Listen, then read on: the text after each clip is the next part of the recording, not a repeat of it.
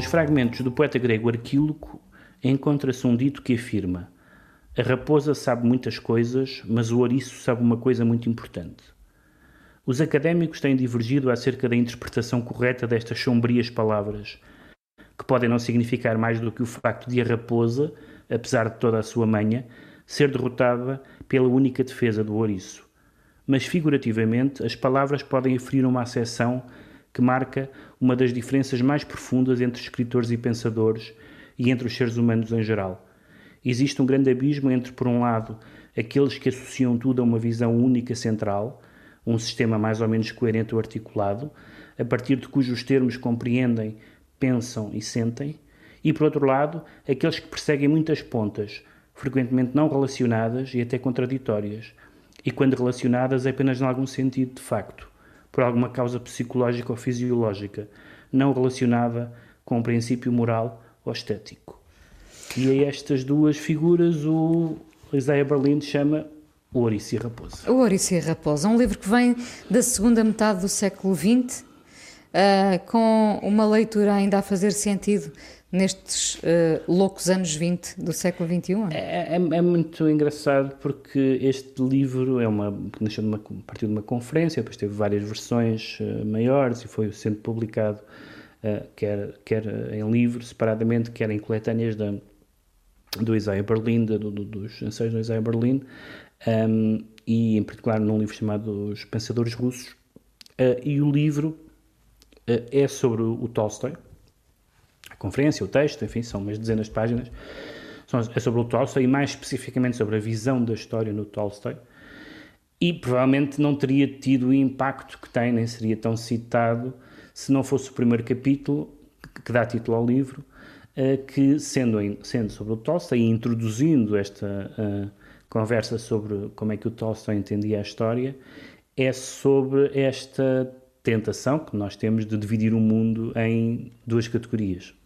Uh, Ouriços e raposas e não propriamente. Caso, e neste caso ele vem com esta propõe esta ideia, falam-lhe nesta, nesta tradução, depois há uma grande polémica sobre se, uh, sobre se esse fragmento do arquílogo diz exatamente isso, ou, se, ou, o que é que ele quer dizer com isso, e portanto há uma tradução filológica e tudo, e tudo mais, uma, uma, uma, uma controvérsia filológica e tudo mais, mas dando por boa esta tradução, no fundo uh, este, este prefácio, não é bem prefácio, é o início do texto, antes depois dele entrar na análise de de como o Tolstói vê a história, em particular na, na Guerra e Paz, uh, este, esta introdução propõe esta tipologia. Há umas pessoas que são isto e umas pessoas que são aquilo. Particularmente uh, os intelectuais, os escritores, os filósofos, os pensadores.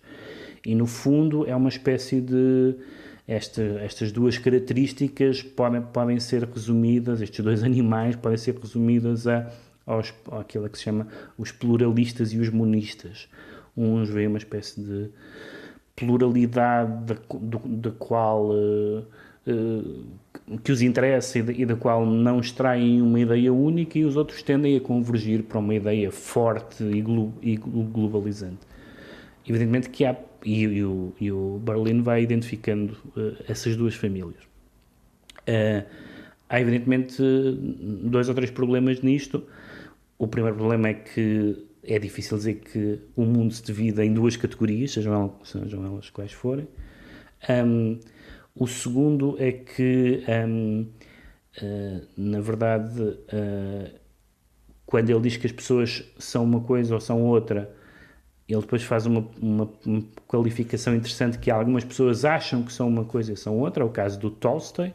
Uh, o próprio Tolstói, um, ele, ele diz que era uma raposa que achava que era um ouriço, e que, ou seja, uh, o, o Tolstói aparentemente estava muito descontente com as visões totalizadoras da teoria histórica e não só do seu tempo e portanto até como ficcionista o que lhe interessava era o fluxo da vida, eram os casos humanos, era a vida privada, tudo isso e portanto interessava-se pelo humano, uh, mas depois, à medida que, à medida que foi envelhecendo, foi começando a ter uh, ideias muito muito monistas, ideias muito, por exemplo, a ideia, aquela ideia muito comum a alguns pensadores russos de que a sabedoria está com o povo, o povo é que sabe. Portanto, esqueçam as teorias, esqueçam os filósofos, é na simplicidade do povo que está a verdade. Portanto, nos ouriços. Que é uma teoria como qualquer, que é uma teoria como qualquer outra, assim, neste caso, nesse, nessa forma,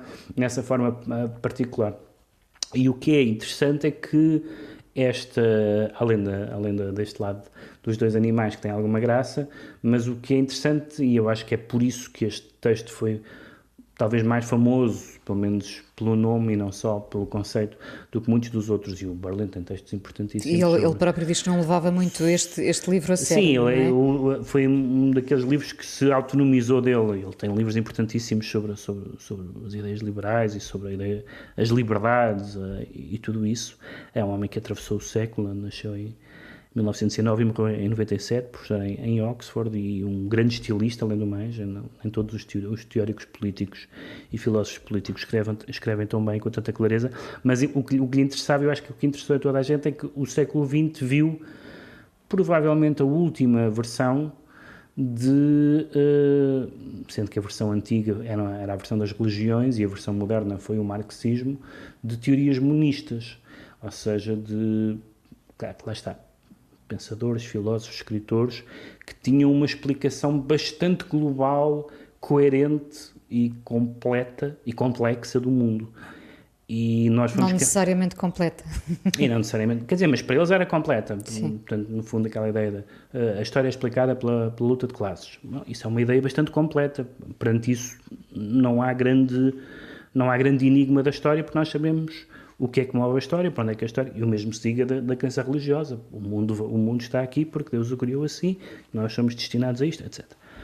Nós hoje vivemos num mundo de, de raposas, não é? Vivemos num mundo de, de, de uma fragmentação, de, uma, de uma pluralidade de, de, de, interesses, mas também com o perigo que tem ser uma raposa, que é uma espécie de é uma armadilha, a partir de uma. É uma espécie de. Pode ser uma espécie de, de, de dandismo, não é? De saber umas coisas disto e daquilo sem saber coisa nenhuma. Tu és é? um ouriço ou uma raposa? Não, eu sou uma raposa, absolutamente uma raposa. Eu sou um dandy total. Eu gosto. Não, não consigo perceber aquelas pessoas que, que só querem estudar a poesia do século XVI e nunca viram um, um filme do John Ford. Não, eu gosto de tentar saber o mais possível de, de coisas diferentes Evidentemente que a nossa vida e o nosso intelecto, mas sobretudo a nossa vida, as duas coisas, não chegam para, para, para podermos uh, ser especialistas em tudo. E, portanto, todos nós, das duas uma, ou nos especializamos numa coisa, e quanto mais nos especializamos, menos sabemos de outras coisas, ou tentamos saber um bocadinho de, de, de música, de, de, filosofia, de religião, de, pintura, etc. E isso. É o que todos ciência, fazemos hoje em dia. E hoje em dia nós tendemos, tendemos a ser. Eh, até porque vivemos um bocadinho esta ideia do, dos links, não é? Uma coisa liga-se à outra, portanto já não há assim muito tempo para aprofundar uma coisa. E isso tem vantagens e desvantagens. Agora, já não somos Aristó pequenos Aristóteles, em que achamos que, bom, eu, aqui, eu vou-me aqui sentar e vou. Uh, escrever tratados sobre toda a realidade. Isso hoje é, já é impossível, é inviável do ponto de vista científico e do ponto de vista das ciências humanas até. Mas já nem sequer ninguém tem essa, essa acho eu, essa pulsão de eu vou querer explicar tudo.